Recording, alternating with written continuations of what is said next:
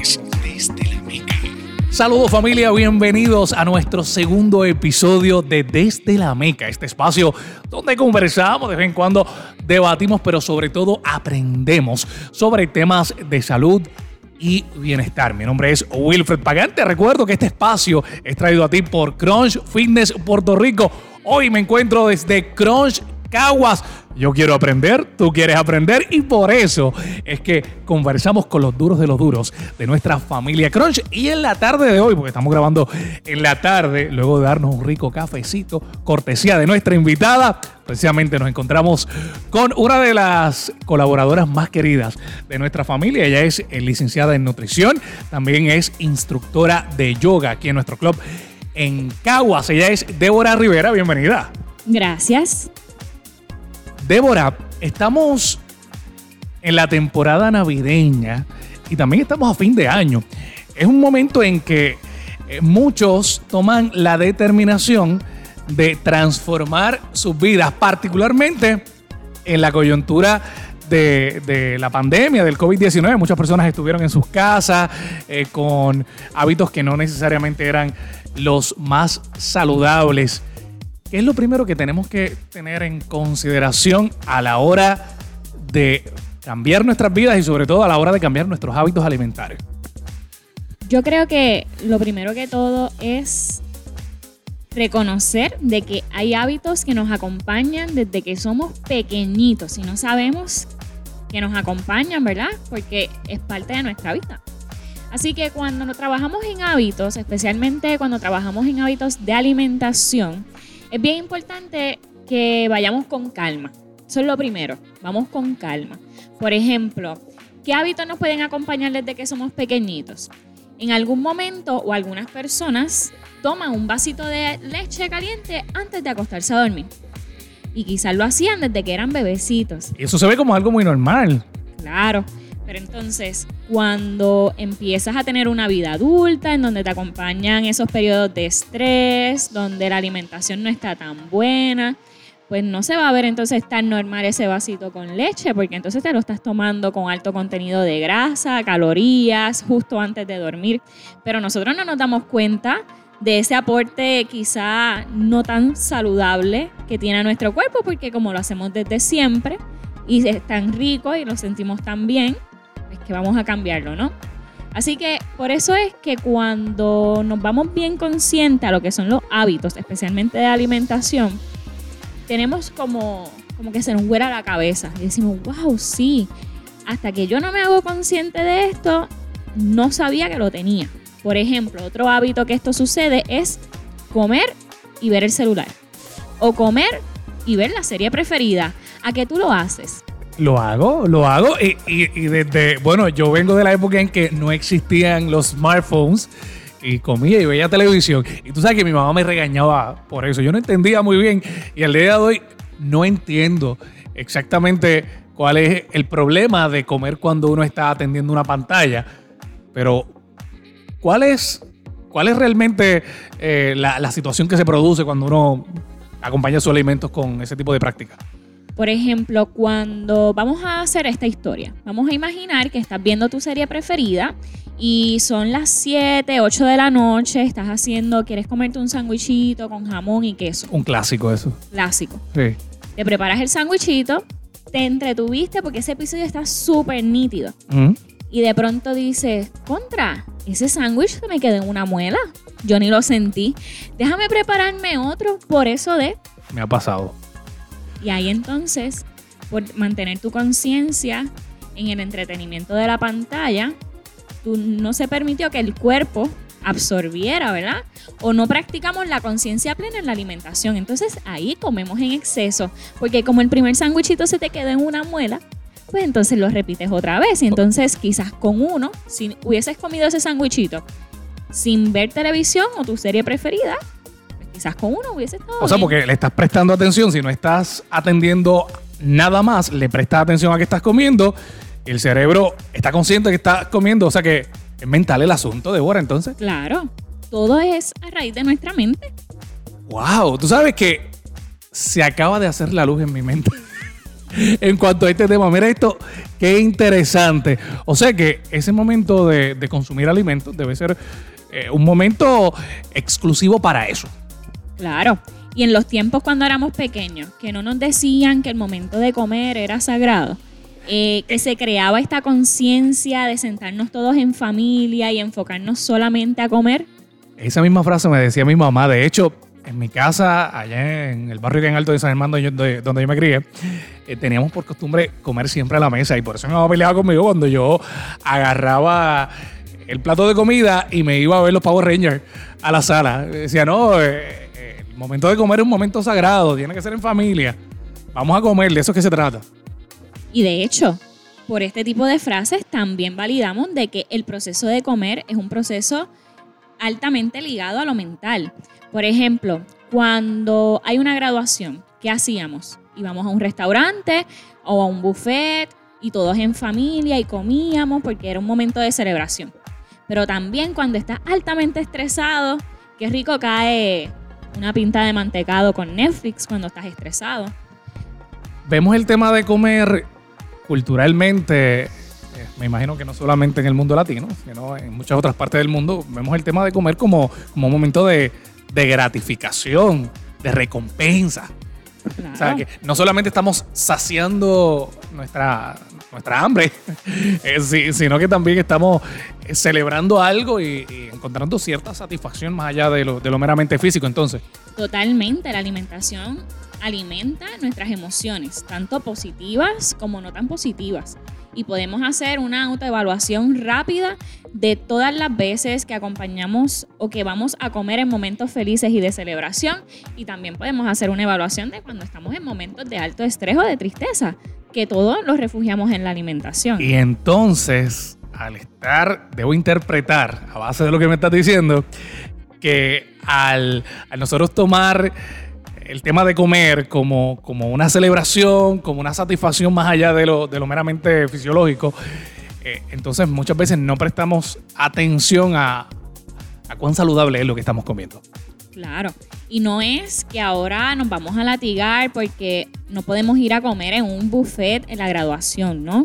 Sí, por Pero los hábitos también se ven fuertemente ligados partiendo de la premisa de que la alimentación está de la mano con las emociones. Así que retomando nuevamente los hábitos, pues de pronto nuestros hábitos también se pueden ver fuertemente influenciados en qué tanto nuestras emociones están presentes al momento de comer. Débora, nosotros que eh, ya conocemos bastante la industria de los gimnasios, eh, en mi caso como cliente por muchos años y ahora como parte de la familia de Crunch Fitness Puerto Rico, vemos mucha gente que llega, incluso yo lo he hecho en varios momentos de mi vida, llego a un gimnasio eh, y, hablo con el entrenador o, con el advisor y le digo, mira, yo lo que quiero es transformar mi vida y quiero dejar de comer todo eso que me hace daño. ¿Es posible o es saludable más bien el romper de golpe y porrazo con todos esos hábitos que traemos? Creo que en un campo del fitness o de no tan fitness, más allá de qué comer y no comer, es sobre los hábitos. Tú puedes visitar a un nutricionista y el nutricionista te puede decir, ok, vas a comer específicamente tal y tal cosa a tal hora. Y tú puedes tener esa disciplina. Pero si tú tienes un trabajo altamente estresante, eso también afecta en, en el proceso de absorción y metabolización de los alimentos. Y de pronto puedes decir, contra, si yo estoy fajado en el gym haciendo ejercicio, si yo estoy siguiendo las horas que la nutricionista me dijo, ¿y por qué sigo estancado en peso? Y ahí es donde vienen las dietas modernas o novedosas, que es donde caemos en los extremos. Se ponen de moda, de moda, y entonces personas que no necesariamente son profesionales de la nutrición eh, empiezan a convertirse en portavoces de esas dietas, porque muchas veces hay unas campañas de marketing detrás de todo eso. Claro, y es bien importante que tengamos en la conciencia de que el proceso de comer, yo siempre lo describo como un proceso divertido, creativo, de conexión, no es un proceso de castigo, de, de restricción, porque pensamos en dieta y rápidamente pensamos en restricción, en pasarla mal, por eso es que las oficinas de los nutricionistas y los gimnasios se vacían en estas temporadas, ¿no? Pero si lo vemos de otra manera, como un proceso de conectar con lo que estoy comiendo y reconocer de que podemos comer de todo, literalmente, conectando más con nuestros hábitos y siendo un poco más conscientes de lo que comemos, te digo yo que el efecto secundario va a ser cambios en peso, en automático. No tienes ni que estar pendiente a la báscula de cuánto estoy perdiendo cada día. Simplemente ver la, la cosa de una manera diferente, de una manera más positiva, más de conexión. Y ya vas a notar que rápidamente vas a tener ese cambio en peso.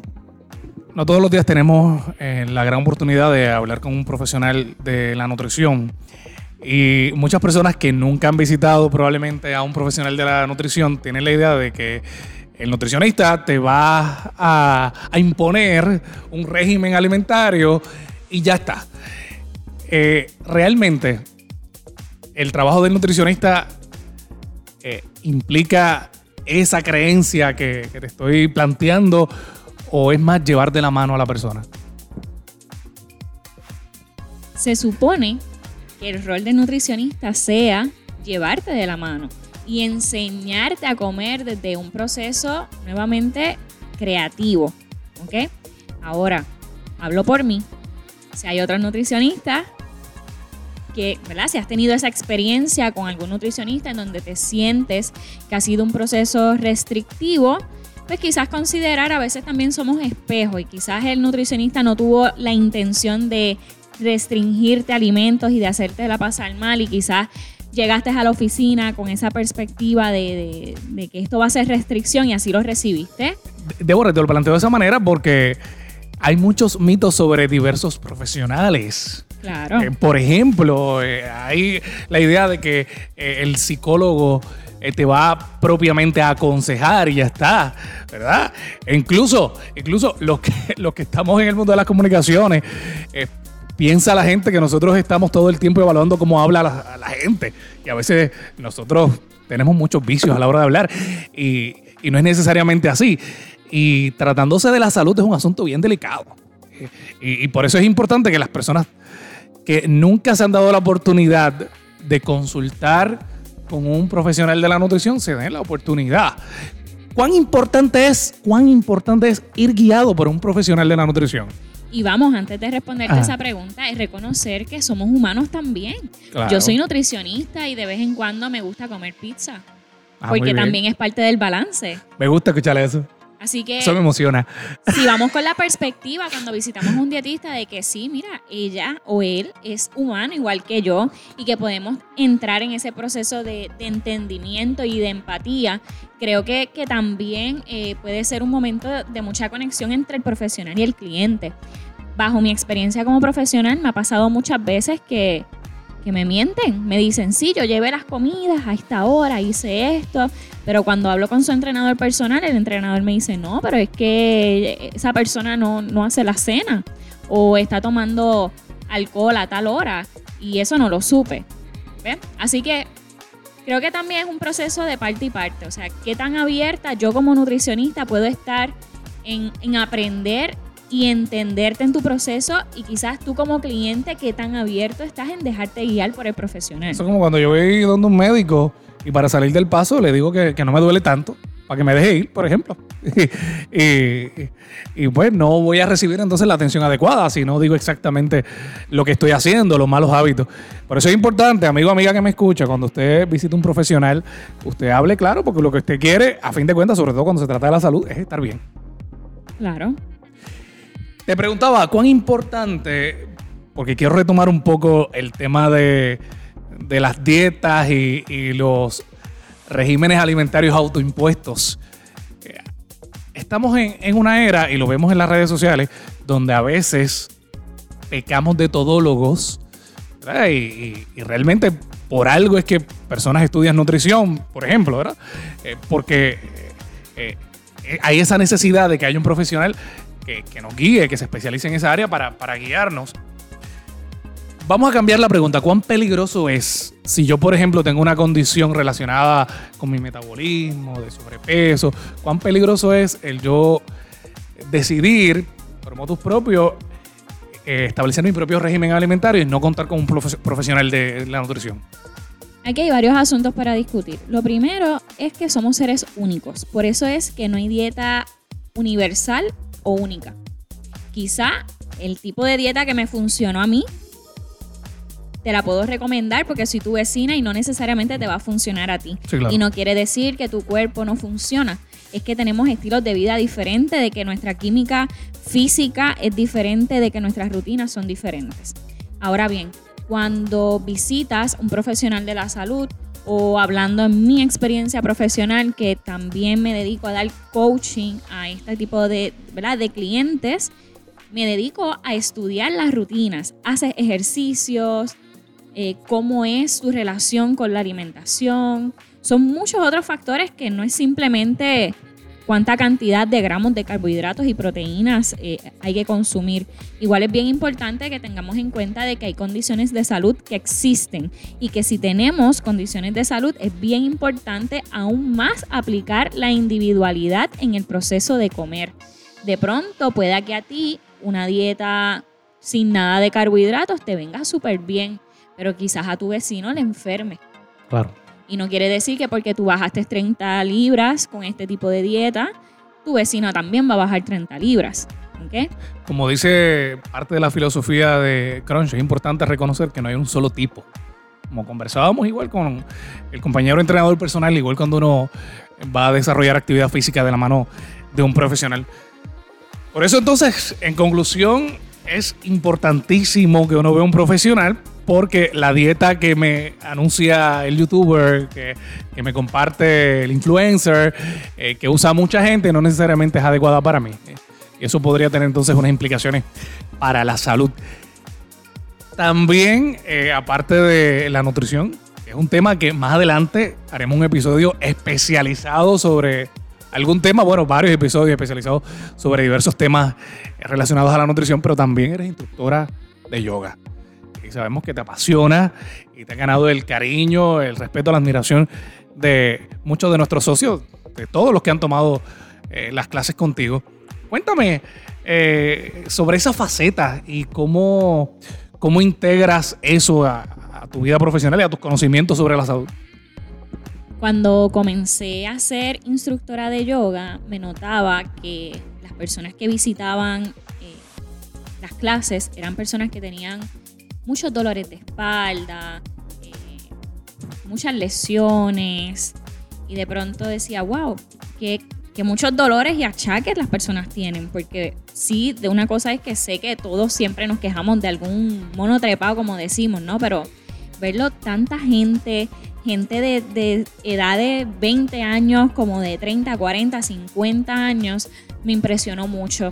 Cuando empezaba a tocar el asunto de las emociones, que en yoga establecemos que a través del movimiento del cuerpo es también movimiento de energía, porque establecemos de que las emociones también se acumulan en ciertas partes del cuerpo empezaba a notar que las personas primero iban aún más veces a la práctica, aunque los primeros días la notaban fuerte, porque el proceso de estirar es un proceso que también conlleva tiempo, al igual que cuando comienzas en el gimnasio. Que personas que se dedican a otras disciplinas de, del mundo del deporte o que, o que para, para, su bienestar realizan ejercicios de otra manera y ven la práctica de yoga como algo muy sencillo.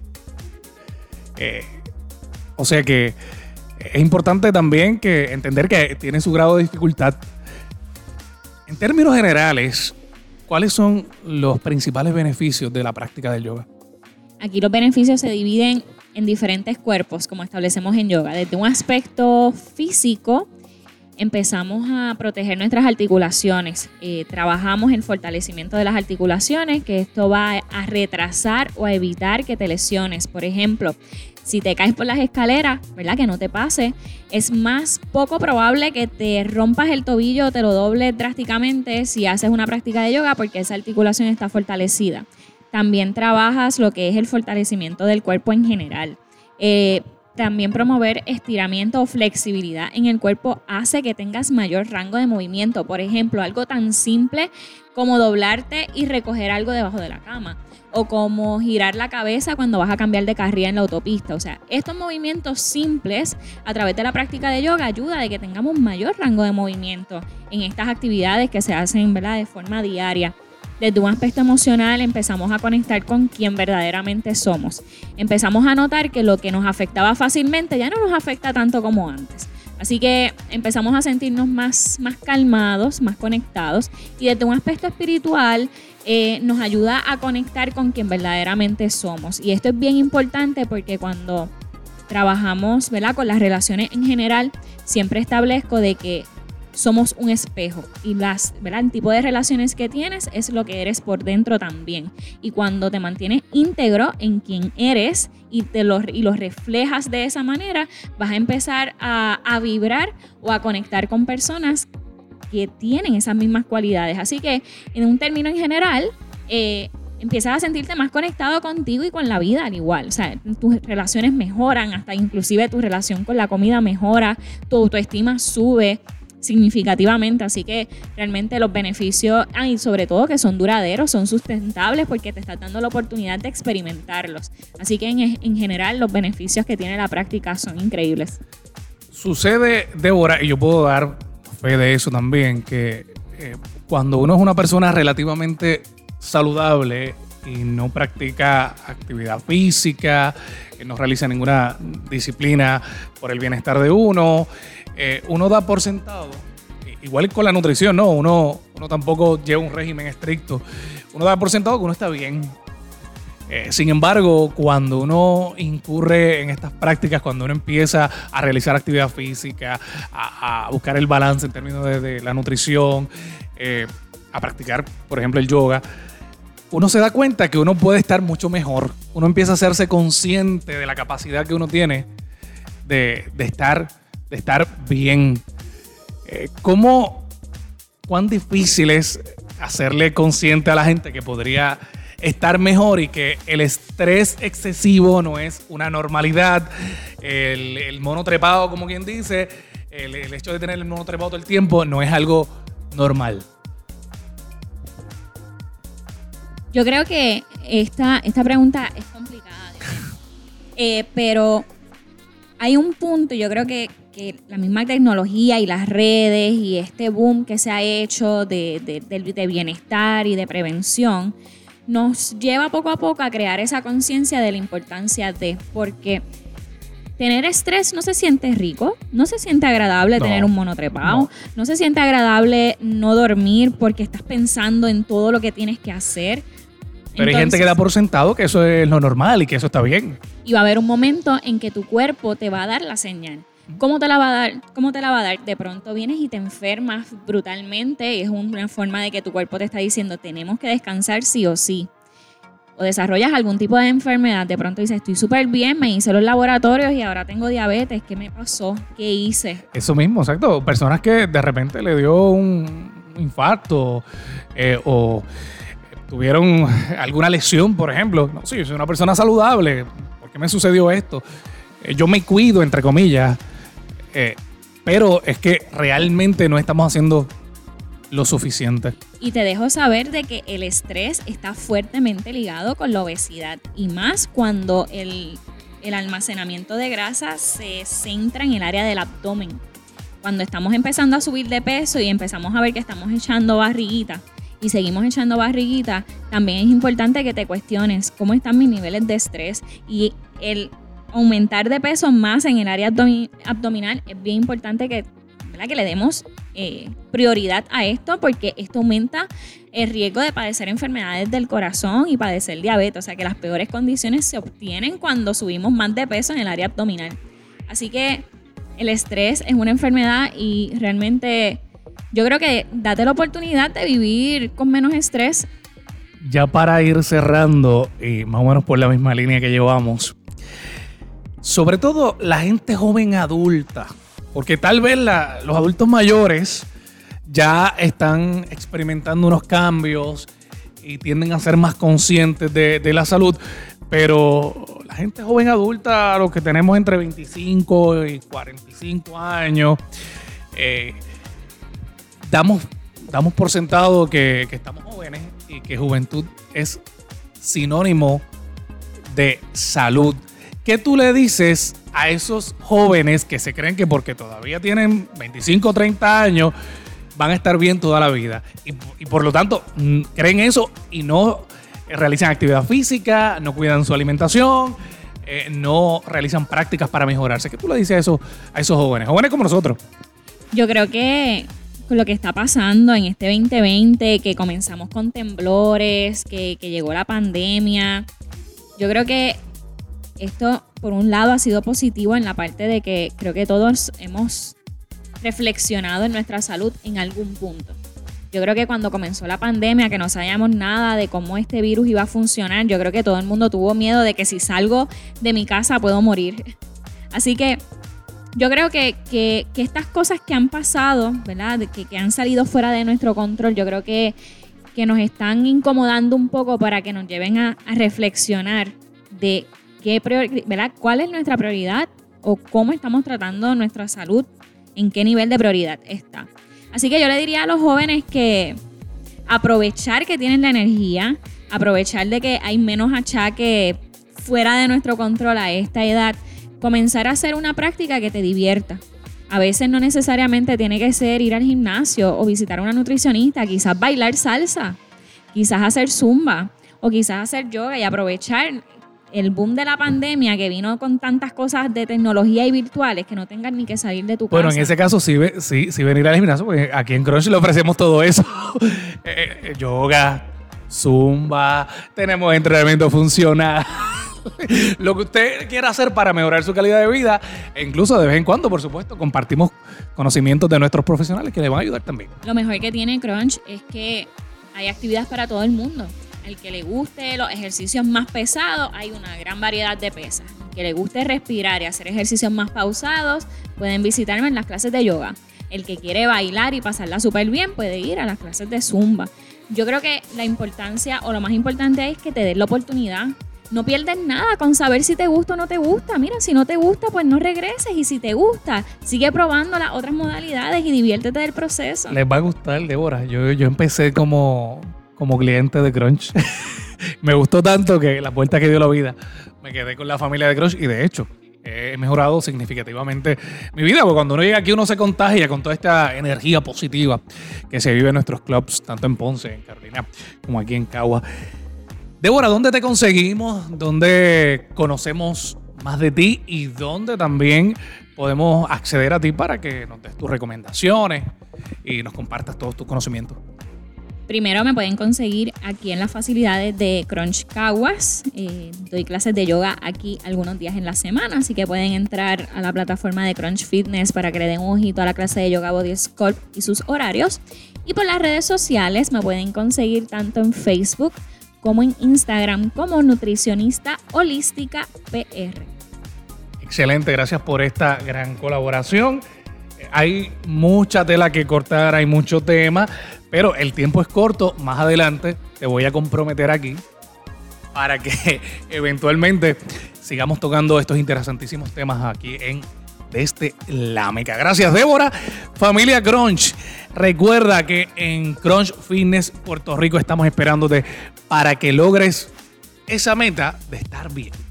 No importa lo que eso implique, nosotros queremos que tú estés bien, como dice nuestro lema en Crunch Fitness Puerto Rico, te queremos bien.